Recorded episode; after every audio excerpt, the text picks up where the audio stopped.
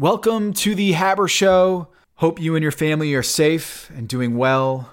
The NBA is entering week four since it shut down, and to talk all about where the NBA goes from here, as best as we can tell, uh, I bring in a giant in this space. New York Times' is NBA reporter Marc Stein. And I say NBA reporter here, but he just as easily could sub in and cover the Premier League or Wimbledon and do a better job than just about anybody on this planet.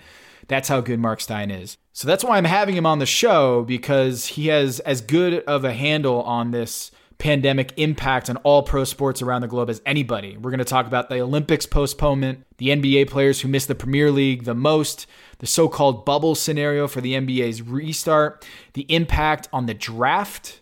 Also, what happens to next season? Is it possible that December 25th the league could be back and push that permanently? To an opening day on Christmas. We'll talk about that. Stein is the best. So without further ado, let's get right to it. Marc Stein.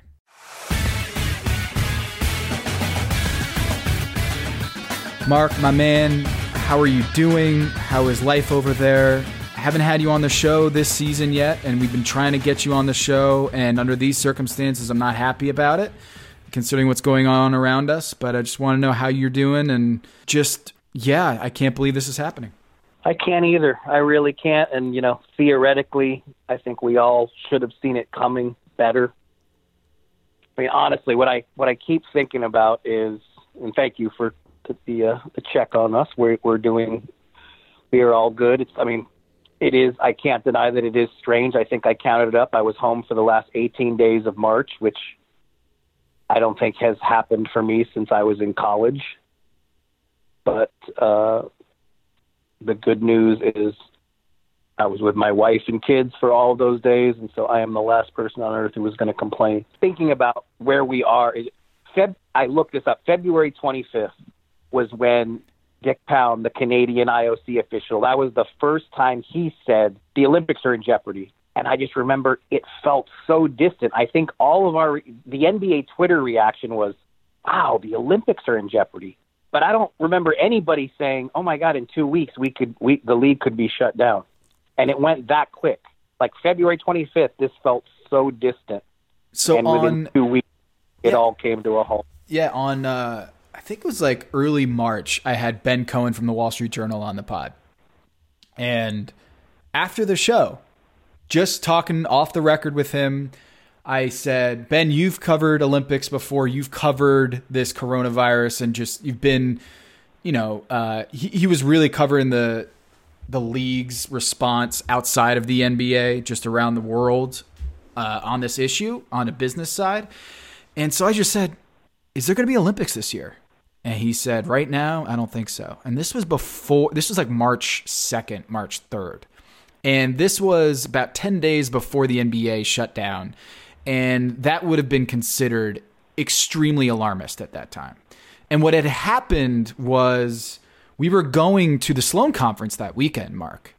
And I had asked Ben, like, how do you feel about this? Because it seems like things are kind of spiraling a little bit. And it was at that point when Ben had said he didn't think that the Olympics were going to go on based on how quickly this could unfold.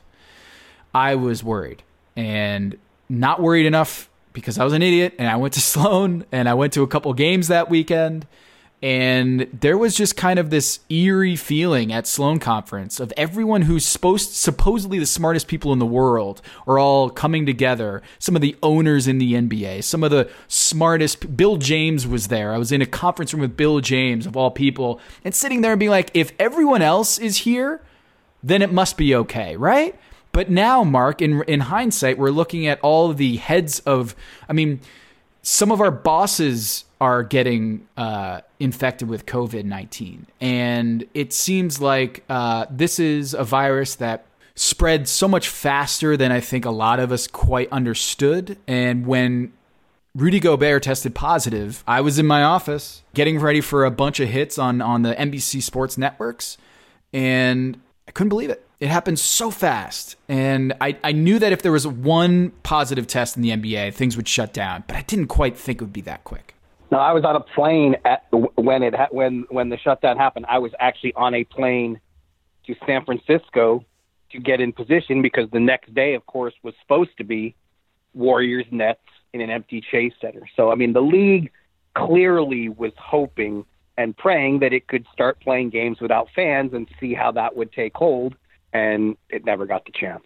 Were you planning to go to that game anyway, or did you once you Yeah, heard it? I was I was initial I was in what happened was I was initially scheduled to be in the Bay Area to work on a feature and on the way to the Bay Area I was going to stop in Indian Wells for tennis because you know I am an absolute tennis junkie. It's my my true teenage love was professional tennis. Indian Wells, which is essentially considered the fifth major in tennis, on March 8th, they canceled three full, you know, three full days before the NBA did. That was actually really the first major cancellation in North American sports. And so I ended up having to be to dig out my old tennis writer's hat and put that on. And the the there was shock.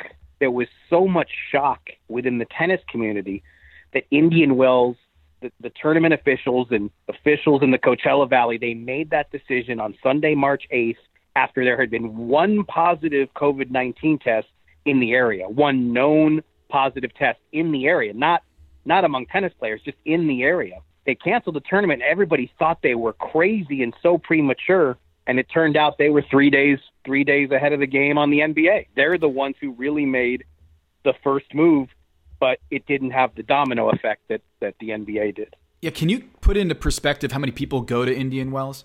Yeah, I mean it's you know it's I I, I want to say if my if my memory's right, it, it ends up being you know about five hundred thousand people over a two week span, and it's you know obviously in that in that community there were fears that you know maybe older spectators are going to go, and it's that was one of the that was one of the reasons cited as maybe one of the early motivations, but again that was on March eighth. They did that. Ten, tennis people were stunned. They they couldn't believe that that the decision was made that quick because there was actually a challenger level tournament the whole week before for both the men and the women roughly a hundred fifty thousand dollar tournament which is a, a pretty high level of tennis and a pretty high caliber player basically players ranked from 50 in the world to to 150 for both the men and the women. So it was essentially like a, a tour event the week before in Indian Wells, and and the men and the women they played to completion, and then all of a sudden the sun, on Sunday, you know, two or three days before the the main tournament was actually going to start, and they boom they canceled it, and again tennis people were stunned, and then three days later, it it changed that quick for the NBA, and just I was literally in the air from the desert to San Francisco, and we didn't have a league anymore.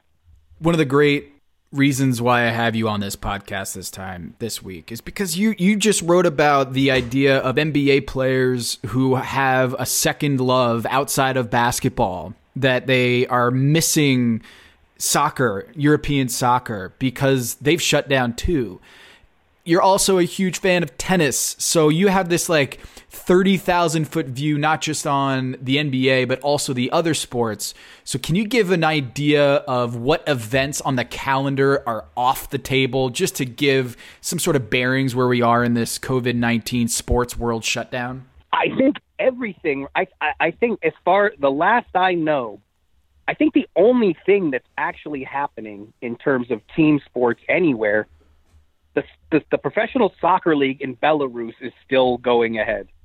That was the last thing I saw, and you know I'm I'm a weirdo for sure. I mean my I know I know I annoy my NBA my NBA friends with all my tennis and soccer talk, but I do not follow the Belarusian soccer league. So I do not know if that's an accurate.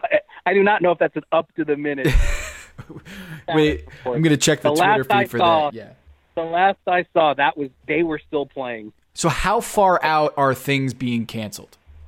Well, well, well but as we, you know, today, as as we're recording this, UEFA, which is basically the governing body of soccer in Europe, so the Belgian soccer league, they announced season's over and they award they just awarded the champion to the, to to Club Bruges. They're the champions, and so that obviously caught a lot of people's attention. Like, wow, they just said the season's over.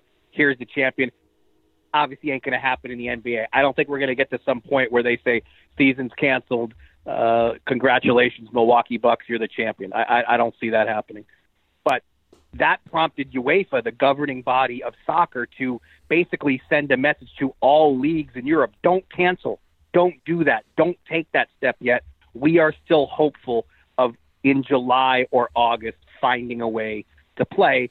And I think soccer is pertinent because it's the same kind of loose timing that we keep hearing rumblings about here in the NBA. July, August, September, this whole Vegas bubble idea. I mean, that's kind of the, you know, that's the fantasy scenario that everybody's clinging to that somehow two months from now that this thing is going to be under control to a degree that that fantasy scenario of trying to resuscitate the league in the summer could actually take place. But you know, in in the soccer playing countries in Europe, they, they are they think they're going to do that. I am, I mean, I am no epidemiologist, but I'm a huge skeptic. I I just I don't know how Europe or us are going to be in a position where that could actually happen as quickly as July or August. And I, I hope I hope I am wrong. Yep. Because I, I do agree with Mark Cuban. A comeback for the NBA of any type even a modified, abbreviated, whatever they got to do, playoffs to make it work would be a huge shot in the arm for all kinds of sports fans. But I mean, I, it's just it's really hard to picture us getting to that point. Who is the biggest Premier League fan in NBA player core? I don't know that you could say. I don't know. I think there are a lot more than even I know about. I mean, look, it's a league where you have, and it's not just the Premier League in England. I think, uh, you know, there's a hundred every year there's a hundred players from different countries in the world, and, and obviously a lot of them love teams from the countries that they grew up in, or other, te- you know, like Luka Doncic played his, you know, spent his whole youth career at Real Madrid, so he's a huge Real Madrid fan. You know, Rudy Gobert, a Frenchman, loves PSG, I believe, or maybe that's Batum. I can't remember who who likes who. So I, I mean, there are there are a lot of soccer fans, but the the column you referenced, I just marked Josh Hart of the Pelicans and Larry Nance of, of the Cavs. They were Laker teammates for a half season, but these guys are still close friends. They are just not just Chelsea fans. I mean, they are so vocal about it. They love. I mean, Nance. I'm actually worried. Nance is showing so many Stein-like tendencies. I'm deeply, deeply worried for him. I mean, he's playing this game he's playing this game called Fantasy Football Manager, which is not FIFA. This is like stratum, a computerized Strat-O-Matic version of soccer. I mean, this guy, he last year when the Cavs season ended, he went to England for five straight days and watched games in five different cities. I mean, that's the kind of that's the kind of nonsense that I pull. So I, I'm I'm deeply worried for him.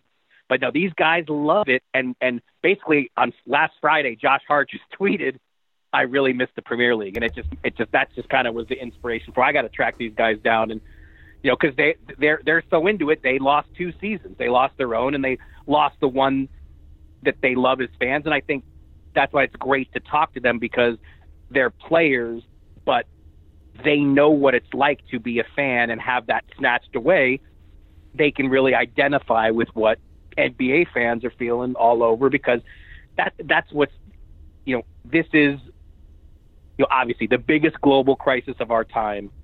It's the biggest sporting crisis, global sporting crisis ever, realistically. And this this is the first time in our lives we don't have sport as that outlet from the bad stuff. And I think that's where you know that's what what what complicates it for a lot of people. We just don't have that outlet right now. There's this quote in the story where Josh Hart's talking about the bubble and saying like I'm, I'm feeling not not very optimistic about the season starting anytime soon, and then in the next two to three four months it's just too hard. Again, this is from Marc Stein's New York Times article. Uh, unless they are they were somehow able to build a huge hotel and an arena and put a bubble over it in some random place somewhere, that's my only guess how to actually finish the season in the next several months. You really do have to create a bubble. And I, my heart broke. You know why, Marc? Because I think Josh Hart in whatever bubble scenario they they come up with, if that ever comes to fruition, I don't think Josh Hart is playing in that bubble. I don't think teams well, are going to finish the regular season. I, I, just the idea of the New Orleans Pelicans being part of a of the bubble, it supposes that the bubble, if it does happen, would finish out the regular season because the Pelicans right now are out of the playoff picture. And I feel like if there is a bubble that somehow this coronavirus spread dissipates, flattens, in the next couple months here in the United States, we're able to go to Las Vegas or some other city and create this bubble. I think the most realistic scenario is they do an abridged postseason of three game series. And this isn't with any sort of intel from the league. This is me just kind of looking at the facts here. And I, I think a lot of a lot of players in the league are going to be strung along here to think maybe we're going to do this bubble, maybe, but it's going to end up being just a truncated postseason if it ever happens. Yeah, look, don't listen to my skepticism. Don't listen to us. We're when the players say it, and I know there have been others, not just what Josh said. I'm pretty sure I read Damian Lillard vo- voice similar concerns in an, an interview he's done lately. Larry Nance, you know, he suffers from Crohn's disease. You know, he he has to take medication that weakens his immune system just to be able to play basketball in the best of circumstances. The players have to have the loudest voice here. They're the ones who, first and foremost, are going to have to feel comfortable going into this theoretical bubble that would be established. So, are you going to get the buy-in for the players? Can there be an eh, can can they do something as quickly as July or August to establish an environment that is going to make players feel safe and ready to hoop? You know that again. I am not qualified to answer that question, but just as a longtime observer, it you're you are skeptical to see how that could happen that quick. Because again, we're talking if you bring all 30 teams, I mean, we're talking 500 players, coaches, staffs, referees, all the people you need from a television perspective to put these games on TV because obviously you're going to want to televise everything. And we're talking thousands of people still, even if the gyms are, quote, empty. These are going to be th- thousands of people descending on Las Vegas. How do you quarantine? How do you ensure the virus doesn't doesn't resurface? I mean, there's you know, there's just so many variables. So on those variables, my column this week for uh, for NBC Sports is about this topic. Is you know, once I heard the idea of the bubble, I just thought, man, that doesn't seem safe to me. That doesn't seem plausible. But you know what? I'm not an epidemiologist, so I got on the phone. Actually, I cold called. This was I was putting my my reporter hat on, uh, and I just started cold calling different epidemiology uh, departments around the country. And shockingly, they came back. And I guess partly, you know, this is the weird thing that happens when you do interviews with people, Marc, over the years. It's very rare that the person on the other end, the person, the subject of that interview that you're reporting on, when you say thank you for taking the time and speaking with me, it's very rare, at least in my experience, Marc, that they return the favor and say, no, thank you for writing about this. And when I get on the phone with epidemiologists, that's my experience. Is I I am the one who feels like uh, I should be thanking them for doing me a favor by by opening up and talking about this and, and making me more educated about this. But what ends up happening? And we need to be because let, let's let's be honest. You have always been among us as NBA writers as focused. On, I mean, you know, you're in the top one or two of guys who writes about health issues in the NBA. But have have we ever even pondered epidemiology or no. the spread of the? I mean, it's, it's infectious never disease experts, up. right? So these guys, they they they tell me after I, I, get off the phone, I interview them for a few minutes, and they they Marc, they just melt, and they say, "No, thank you for letting us have this platform because people just don't get it out there." One of the epidemiologists I spoke to, Dr. Neel Gandhi He's at Emory University at the School of Public Health there. He's a professor. He's been doing this a long time. He's been volunteering at different um, testing sites around Fulton County, Georgia, to help the drive through testing sites. And he had to watch today the governor of Georgia say that he just found out in the last 24 hours that this uh, this coronavirus you can transmit it without having symptoms. And this epidemiologist, when I was speaking to him, was just floored because how is it possible that the leader of an entire state, Atlanta hosted an Olympics not too long ago, and yet the the government there is I don't know if it's incompetence or if it's just they didn't they they were so busy with other things they didn't quite see all the facts, but these epidemiologists don't feel like they're getting their message out there. And so when Dr. Fauci is doing a Instagram live chat with Stephen Curry, you might think that this is a huge get by Stephen Curry, but it's the other way around in some sense. That Dr. Fauci is sitting there and being like, I have an engaged audience of probably younger Americans who might not be hearing this message clearly. And that's my experience is these epidemiologists who study this for a living how these diseases spread, the models in which they spread, the seriousness of these of these spreads, the the, the false negative rates, all these things we have no idea about. So when I interview them, their message was clear, Marc. This is a a great idea in theory and B not so much in practicality. The idea of creating a bubble, a quarantine safe space in a city is something it's a fantasy idea that that makes us feel like hey we're human beings we can pull this off. But you said it. The logistics of making a quarantine bubble is astronomically difficult. And this is the theme that uh, i spoke with four, i interviewed four of them for the story. You have every person that walks through those doors to the bubble from a scientific standpoint, from a uh, from an infectious infectious disease expert point of view, the perspective is each and every one of those individuals of the 500 you say or the thousands you say has to self quarantine for 2 to 3 weeks before they enter the bubble. And in that self quarantine it is an isolation chamber. You are not allowed to go pick up a delivery from the Amazon guy dropping off a package. You're not allowed to go on a grocery run that in shelter in places are allowed, Marc. So your family, it's not just you, it's everyone in your house has to do the same. You are building a, a, a, mini bubble before you enter in the big bubble because there's the worry. And when you say two to three weeks, why three weeks? I thought the, the coronavirus has an incubation period of two weeks. Well, the issue is if you are let's say, positive right at the start of the 14 days, but you're not showing any symptoms, it is possible that you are symptomatic and you are able to spread the disease past the 14 out, 14 day mark. That you have a uh, a low threshold of positive uh, coronavirus uh, in your sample. So you might test negative five days into this quarantine and then get it or show enough positive in your sample that later on you're going to show positive. And then you have your incubation period for two weeks after that. So think about it. If all the NBA players, 450, 500 players, are in this bubble, each and every one of those 500 people would have to be quarantining themselves, sheltering themselves away from society for two to three weeks.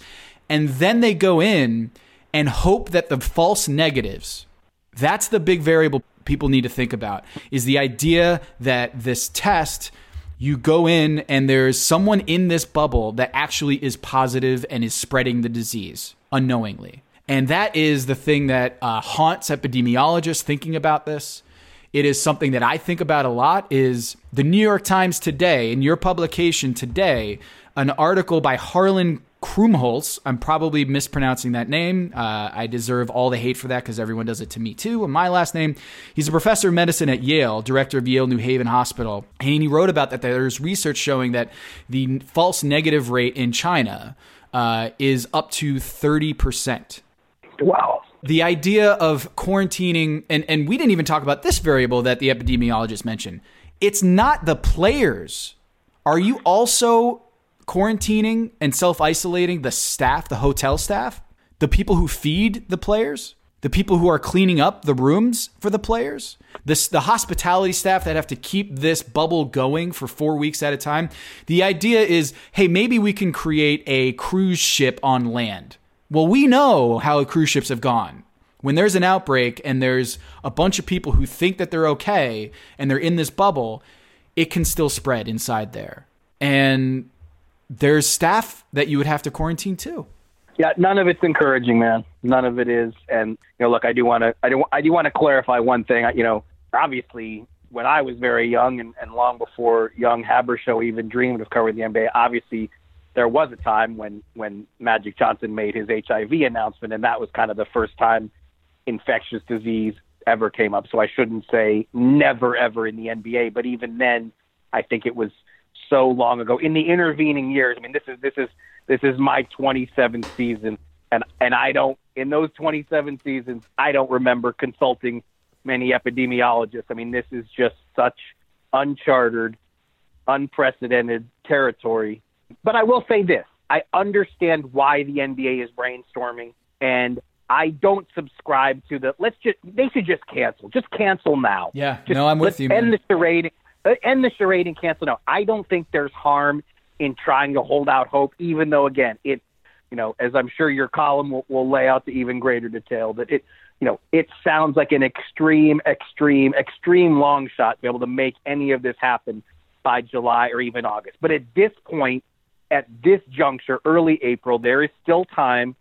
There's no reason to rush. So let's, you know, let's just see. But yeah, I mean, I think people need to maintain a sense of realism here that, that as badly as NBA Twitter and hoop fans everywhere want the league to come back, it just, it just may not be possible this season. And Adam Silver in that, uh, interview with Rachel Nichols a couple weeks ago, which someone joked to me that we need to start talking like dog years, like there's pandemic years, where it feels like it's two years ago, but it was actually two weeks ago.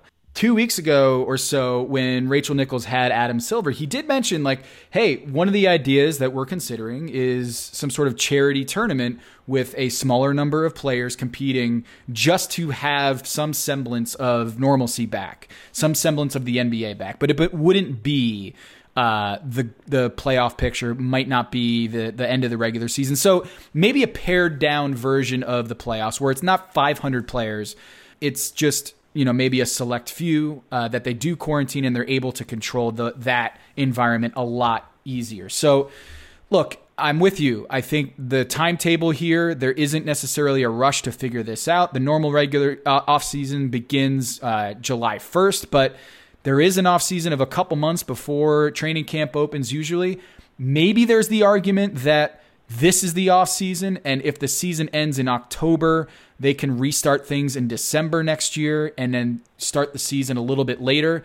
But let's let's go into that scenario, Marc, is when you do say that the timetable, there's no reason to rush, but there has to be a drop dead date, right? Like no pun intended, like it's crass, but like what is the deadline for hey, if this season doesn't start by X date, uh, we need well, to just I wipe it pe- away. Pe- people have thrown around early September on the premise that now you're encroaching upon the NFL, but who's to say the NFL won't start late because of what's going on? I think it's more going to have to be the NBA is going to have to figure out at what point do we start messing up next season. I think that's really the bigger variable for the league to figure out, for them to decide at what point do we does does keeping everyone in this holding pattern start to endanger next season. But uh, you know, I know I don't have to convince you. I know you're at the, the front of the line of let's change the whole calendar. Let's start in December. Let's play through August. Let's have free agency and summer league in September. And look, it's we it's interesting. We spent so much time this season. People don't love Adam Silver's soccer style in season tournament. There's resistance to the to the playoff play-in idea as well. But the December start the season in December idea that actually does have I don't I don't know how to exactly put a number on it, but there is support for that. There is a faction within the NBA that is very curious about that to see what that would look like. And there definitely is that line of thinking. Maybe this is our chance to give that a whirl. Maybe because of this force majeure circumstances, we're going to have to move next season to different points on the calendar and and test drive this thing and and see how it turns out. And I have to say, I've kind of been you know moved to that line of thinking as well. I'm a traditionalist. I hate change. I you know I've lived in October to October through August life for as long as I can remember. Um, so I think I was hesitant to it at first, but it, I mean, there's a there's a lot of there's a lot of compelling thought behind that idea that go to Christmas, push it all the way through August. You're competing against college football, the NFL. the least amount of time. Now, but I would also say, you know, I have teenagers at home. You know, my my oldest is almost out the door, and my my youngest is 13. For people who have young families, that is going to be, and and this, and I'm talking about players too, not not reporters. If summers go away, that's going to be a major, major, major change in people's lives. It might be best for the game in terms of ratings and and the the massive amount of runway that the NBA would have in July and August, where it's basically only competing against baseball and Major League Soccer in North America and and you know other other non-team sports. That might all sound great in the chase for ratings and advertising yeah. dollars, but from a lifestyle point of view, that is going to be hard on a lot of people, including myself. Where my wife, uh, when we when we were starting out after college, we were dating and I was in the baseball at the time. I was covering uh, baseball on a regular basis for ESPN, and she was a teacher. I'm telling you, being a baseball uh, researcher or someone who's covering baseball with a teacher who's off in the summers, not great. not great. No, not good. Not, not good. good. And so when the opportunity arose to switch over to basketball, she was doing backflips. She was so excited because then we could have a, a, schedule that's matching up more or less. Is that summers, quote unquote, are off now? Of course, summers for both of us, we both know there is no off season in the NBA. But in terms of actually being in uh, arenas and stuff, that is that is the schedule that we have now. And and you're right. Is as much as I'm pushing for a December 25th start for a litany of reasons we won't go into, but you're right. Is that the summers early, you know, late July, early August, September? Those those months are now going to be taken up a lot more. So on and that, that's why and that's why we need we need to test drive this thing. That's why I think yeah. a lot of people, even the people who like it, I think they want to test drive it. And and even even the test drive, there's problems because let's say let's just pretend everything the epi- epidemiologist told you you didn't hear that, and let's just say you know what we are optimistic, and July and August might happen. Ratings are going to be great if mm. that happens because everyone is going to be so grateful that sports is back on TV. There's no way those games won't just be through the roof. Is that a fair judgment of what July and August TV audiences would be? Because, you know, there was, for so long, there was the thinking you don't want to be on TV in the summer. People don't watch TV in the summer. They're not home. But then you hear Mark Cuban in every interview saying, no, it's not like that anymore. Viewing habits have changed. We think they've changed, but again, they're they don't, don't have, have, the data. data. Yeah, exactly. So they need to check it out. I agree with you. Now, you've written about this too, and I I wonder if we do push back the schedule, though, Marc, what happens to the Olympics next year? Uh, that's it. I mean, I think and again, this is it will be sad, and you know. And by the way, is it da- is it better to say data than I said data? You say it's both. said data. I, don't know. I probably would I be smarter if I would I be smarter if I said data? Data. I don't know. T- well, let's ask Fizdale. Maybe Fizdale take that for data. He said take that for data or data. What did he I think say? He said take that for data. We gotta we gotta we gotta workshop that one. Yes, yes. We gotta ask Fizz. Take that for data we have a 71 year old to be 72 year old head coach, Gregg Popovich, who is now pushing back another year. Well, if that calendar change happens, when it, let's say it even happens five years from now, if it ever gets to that point that the NBA and the players collectively bargain and decide to completely change the NBA calendar, obviously NBA participation in the Olympics would be no more. That would just have to be a casualty. And even though the World Championships are typically later in the summer, it might be where NBA participation is is is completely gone if the calendar ever switches the, to that point. Now, for the, but for the immediate Olympics, the the 2020 games that have now been moved to 2021, that's the thing. We just don't we until we know the start and end dates of next season, you can't know will any NBA players be available next July to go to the Olympics? Will maybe the NBA players from teams that missed the playoff be available? I mean, you would still rather have them, if, if nothing else. I think you could still put together a, pr- a pretty strong team from from teams that missed the playoffs if the if the regular season's over. Again, it's just it's so speculative because we just don't know the dates. But yes, I think I, I don't think it's an exaggeration to say that the future of Olympic basketball is up in the air now. And for all the kids out there, um, including myself, because let's uh, let's face it, I was six years old for the '92 Olympics. So before that, it wasn't all the stars going to participate in in the uh, Team USA basketball. So there is precedent for that, right? Well, the pros were playing for all the countries except the United States. That was the problem. so know, they, the, I mean, not every country, but in a lot of countries, the pros were, you know, soldiers. So, uh, I mean, look, the, I, the I economics have changed question, too. Yeah.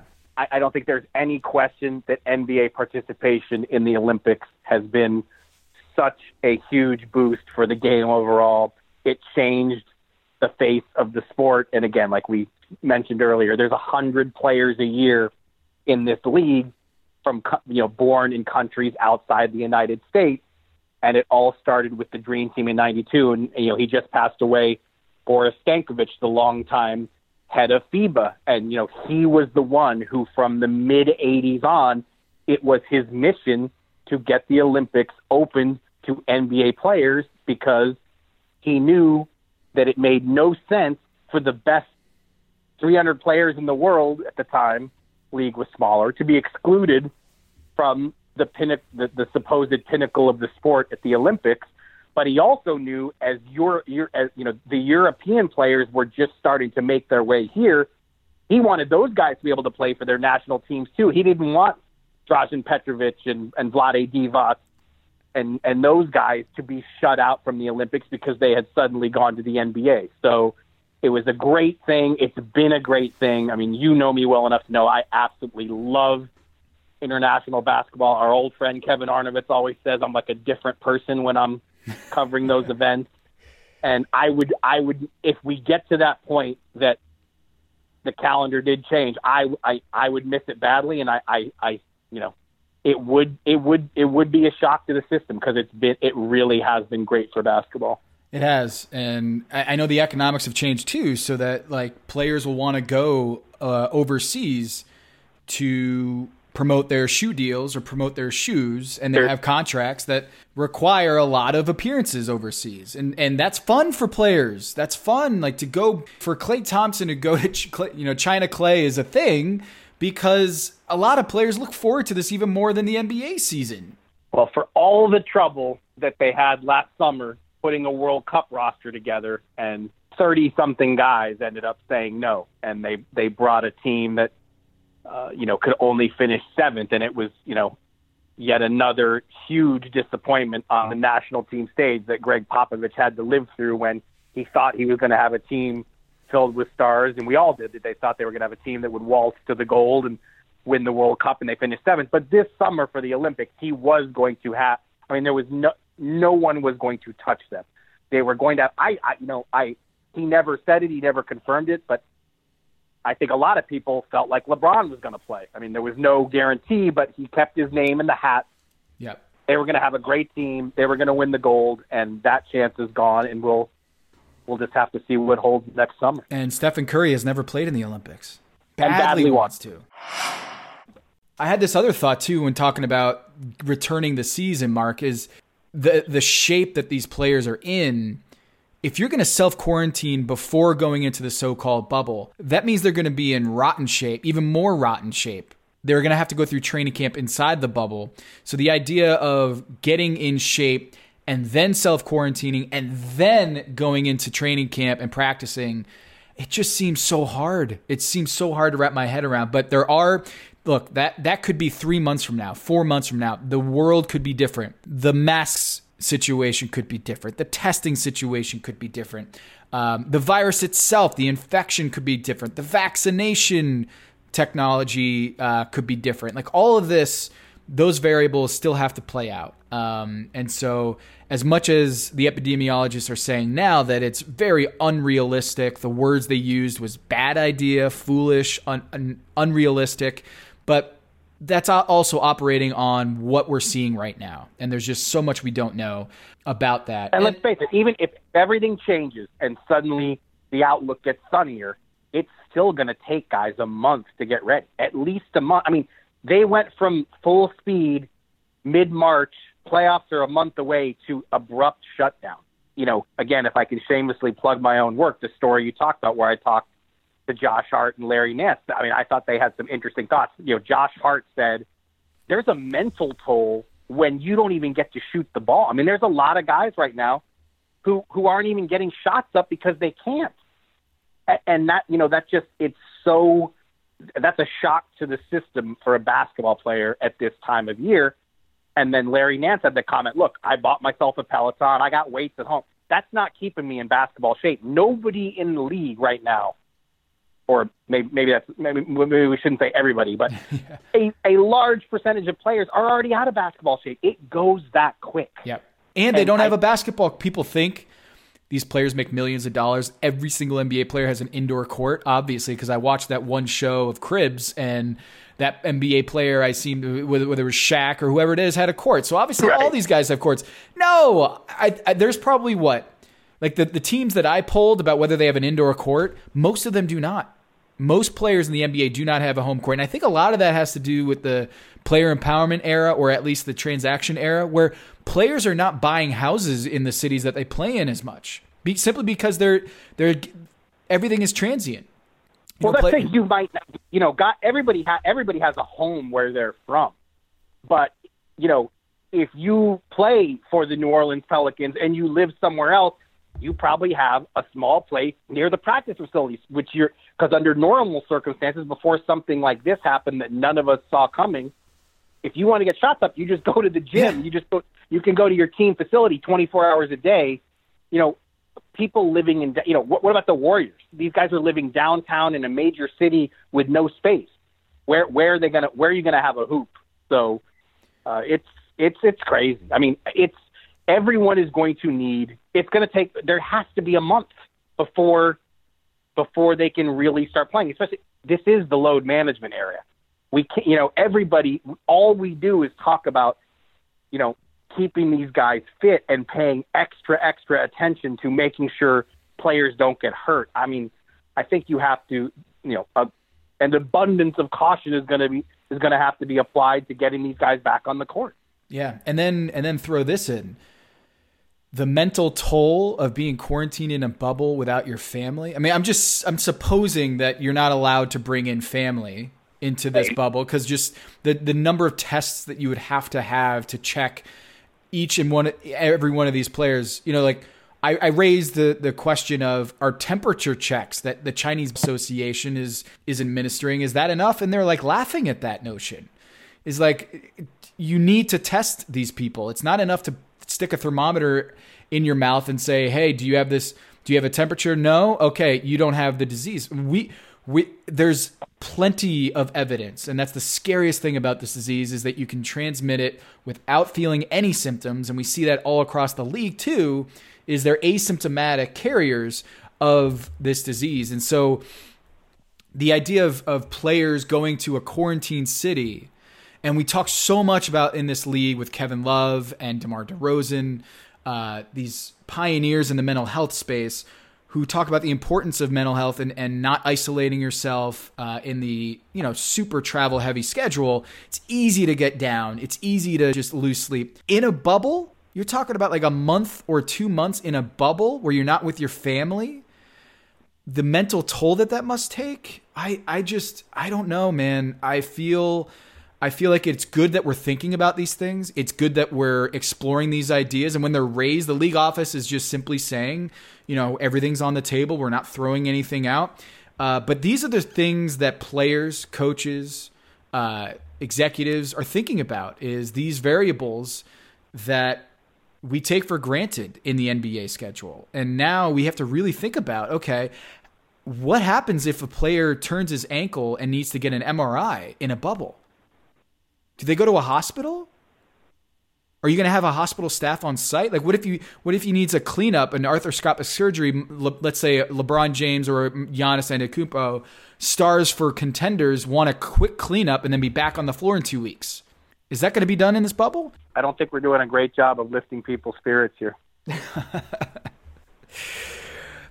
So on that note of your your fans uh, no, sorry, the league is has you know has a reason why they're holding out and exploring these ideas and not saying, "Hey, season's over." Like I do think that there's value in that because a the longer this goes, the more information we're going to have about the disease, and b the longer this goes, I think people will start to think more creatively about how we get this back together. The longer this draws out, people will be start okay. I'm more open to idea X and so, look, uh, I like this esports thing. I like to see that the players are being engaged. I'm curious again, more data points. I want to see how many people tune in to these simulated games. The the data that we're seeing on NASCAR is fascinating to me, and I know we feel super old when we're talking about this stuff. That like, oh, maybe millions of people want to watch uh, NBA players playing video games, but it's it's interesting. It's interesting for someone like me who does fantasy sports on a cooking show with Kevin Arnovitz called Pack Your Knives. This is like we'll do fantasy or gambling with just about anything these days, and so maybe you know the NBA is going to learn a few things about just um, you know having these creative ideas, these innovative ideas to create content. Yeah, I don't know. Somebody threw out on Twitter horse competition through FaceTime, or I mean, there's all kinds of stuff yeah. that can be done.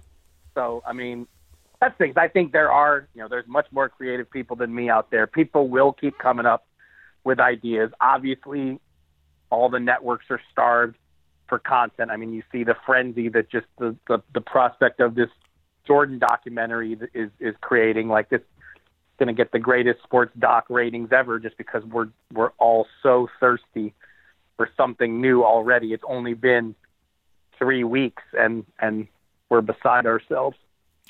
So you're more plugged in than anyone I know. The NBA draft, that's a variable we or an area that we haven't really talked about. You're talking to agents. What are they saying about the draft? Well, look, I think everyone knows it's going to be a completely different draft run up than we've ever seen because there can be no workouts. Uh, you can't have the dinners. We're obviously not going to have a Chicago pre-draft camp. Uh, you know, the, the, the human interaction is just going to be so much less than it's ever been, and that's going to be a major, major change for, for everyone.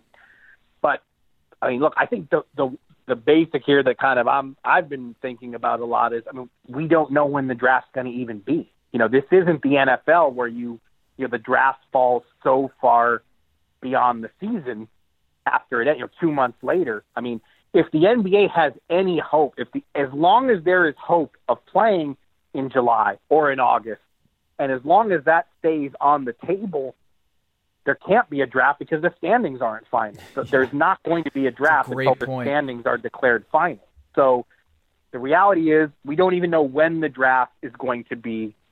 You know, I know all the draft, you know, and I am not a draft expert. I always said one of the greatest things about working at ESPN was that Chad Ford did all of it, and I didn't. I didn't have to be. I didn't have to worry about those guys till they, till they got to the NBA. I know a lot of draft experts are saying the process will be more pure. We're going to focus more. No, we're not. Teams aren't going to get seduced by last minute workouts and agent pro days and the great dinner that we had in Chicago. It's going to be more about their body of work in college. Let's let's see. Let's see if teams are, are, are actually happy about that because I'm I, I'm guessing they are going to miss those human interactions badly. I mean, you can be fooled by a guy at dinner and even if you spend two, three days with them before the draft. But I'm sure teams would much rather have those face to face interactions than not. And and now by and large in this draft I, I just they're not gonna have them. I hope sometime soon we can cheers. I know it's going to be weird. The whole our whole like hygiene is going to change in this country. Just shaking hands, cheersing drinks. Ah, do I really want to cheers you? But I do want to ask, how is your uh, soda you're glass bottle, Coca Cola.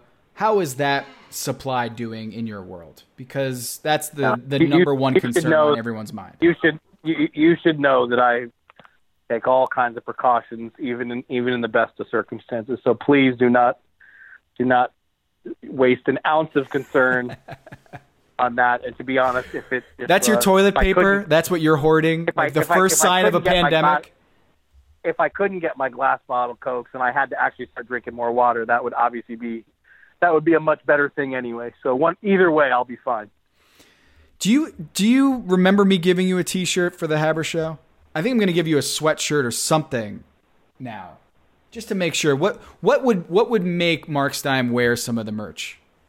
Like, what are you looking for these? There days? a hoodie? I love hoodies. Okay, I might get you a hoodie. Is there a, is, a, is there a hoodie? We'll make a special one for you. There might not be a hoodie, but we'll make a special. I don't have a hoodie. Maybe you'll be the only one who has a hoodie, specialized for you, Marc. I like it. And there's gonna be uh, maybe a little care package with some some soda in there, some uh, some Coke, glass bottle Coke. Send it send it to someone who needs it, man. Seriously, yeah. like like I said, that's the that that is the you know being with my family. Like it's you know it's it's it's. I mean, I just did a story with with the great John Branch at the Times, who's just on what a writer. I just can't. I can't even. This the New York City basketball story. It's not. Yeah, and and so we we collaborated on this story about this this oh. group of of college. You know, these guys who all play. They all deep ties to New York City hoop. They all know each other. Bunch of former college players. They went to a a, a, a party at a cigar bar on March 14th, and you know, two people at the party died. You know, five six people at the party got the, got the virus. It just spread so quick, and it's just it's just it's it's it's unreal, man. It's just this whole thing.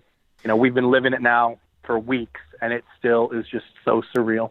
I mean, today I had my surreal moment, probably the most poignant moment that our whole world has changed. Is I went for a run outside today, and I ran through a park here in Charlotte, and I've gone to this park tons of times with my daughter. She's three years old, and she loves these swings at the park, and I taught her how to swing in a big girl swing at this park. So I'm running through this park and it has a lot of like really you know, very vivid m- like important memories this park. And I ran by it today and they have zip tied all of the swings to the pole of the swing set at this playground and I almost choked up in the middle of this run. I almost had to stop because the the image of a row of swings, child swings, baby swings, 10 of them were chained to the poles by zip ties so that you could not sit in them. It just broke my heart. It broke my heart that this is the But also you got to stop you got to stop us from us because if it wasn't I would be there. people would be using them. I mean, yeah. You know, I can I can act all all smart and, and you know know it all now, but March 1st, just a few days before you went to that Sloan conference, you know where I was on March 1st? I was in England. I was at Wembley Stadium with 85,000 people watching a soccer game. Where was I? And I was at Chase Center watching with you know 20,000 people watching sure, the, the, Wizards of game. Of course, there was you know, there was concern at that point, but it's like I, you know, my soccer team's playing at Wembley. I, I have a plane ticket. I have a ticket for the game. There's no way I'm missing that. Like we, we, we need to be stopped because we, we are all, you know, sports fans. We are, we get carried away. Oh, Marc. All right. Yeah, I don't, um, I don't know what to say, but, um, hey, we're going to get some games eventually. We'll be back on the road.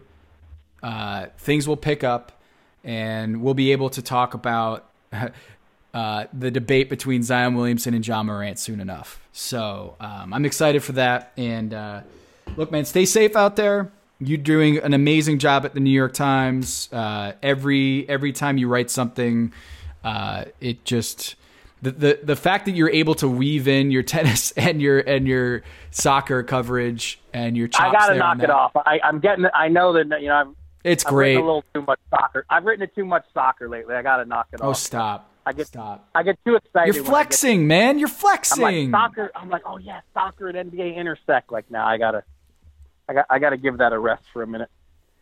Well, uh, everyone is obviously following you already, but if you don't, uh, the Stein line at the Stein line and at the New York Times. Uh, thank you so much for taking an hour and taking an hour away from your family. I'm gonna go back to my family now, but uh, thanks so much, Marc. Sounds good, brother. Everybody be safe out there.